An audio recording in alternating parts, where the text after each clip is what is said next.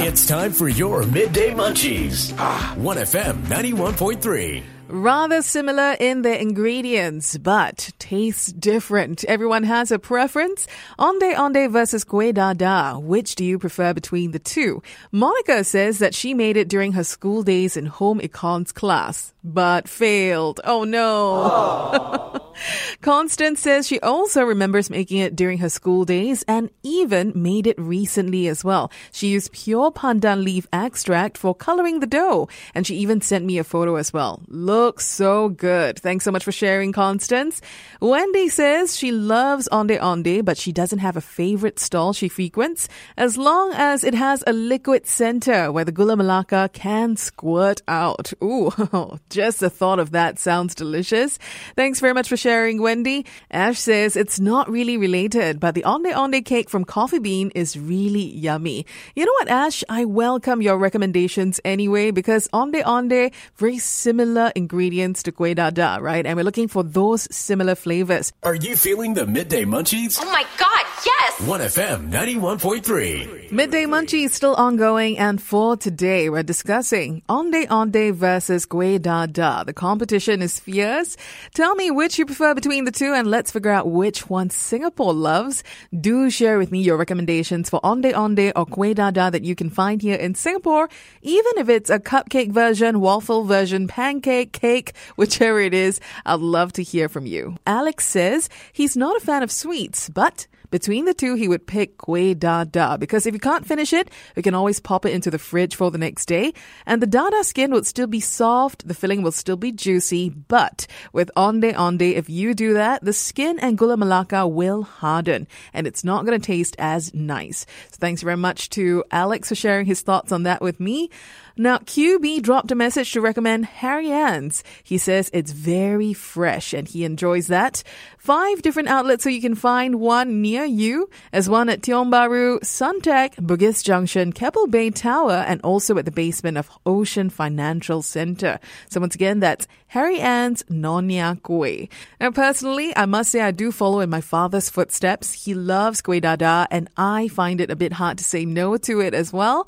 In comparison to Onde Onde, which sometimes, you know, the fresh coconut goes a little bit off, right? So it does smell a little funky if you keep it for too long.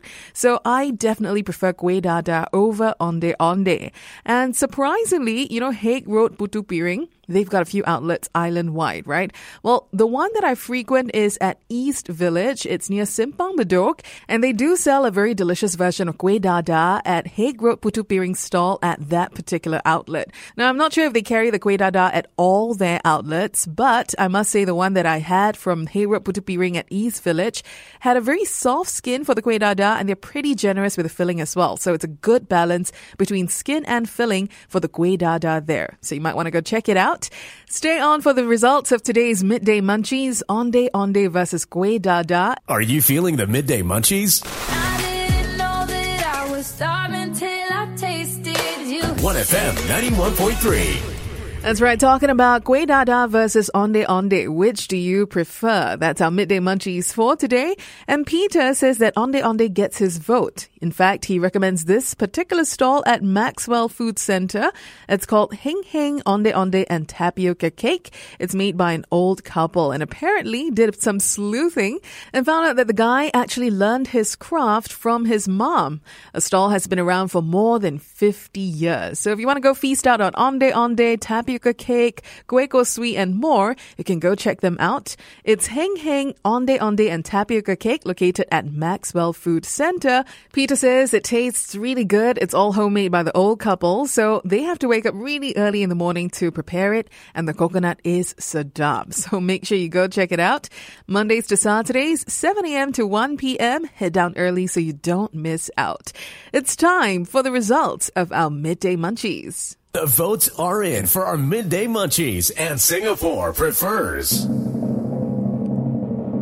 With 63.5% of votes, the winner for today is Onde Onde. I guess I did not vote for the right team because I do prefer Kueh Dadar.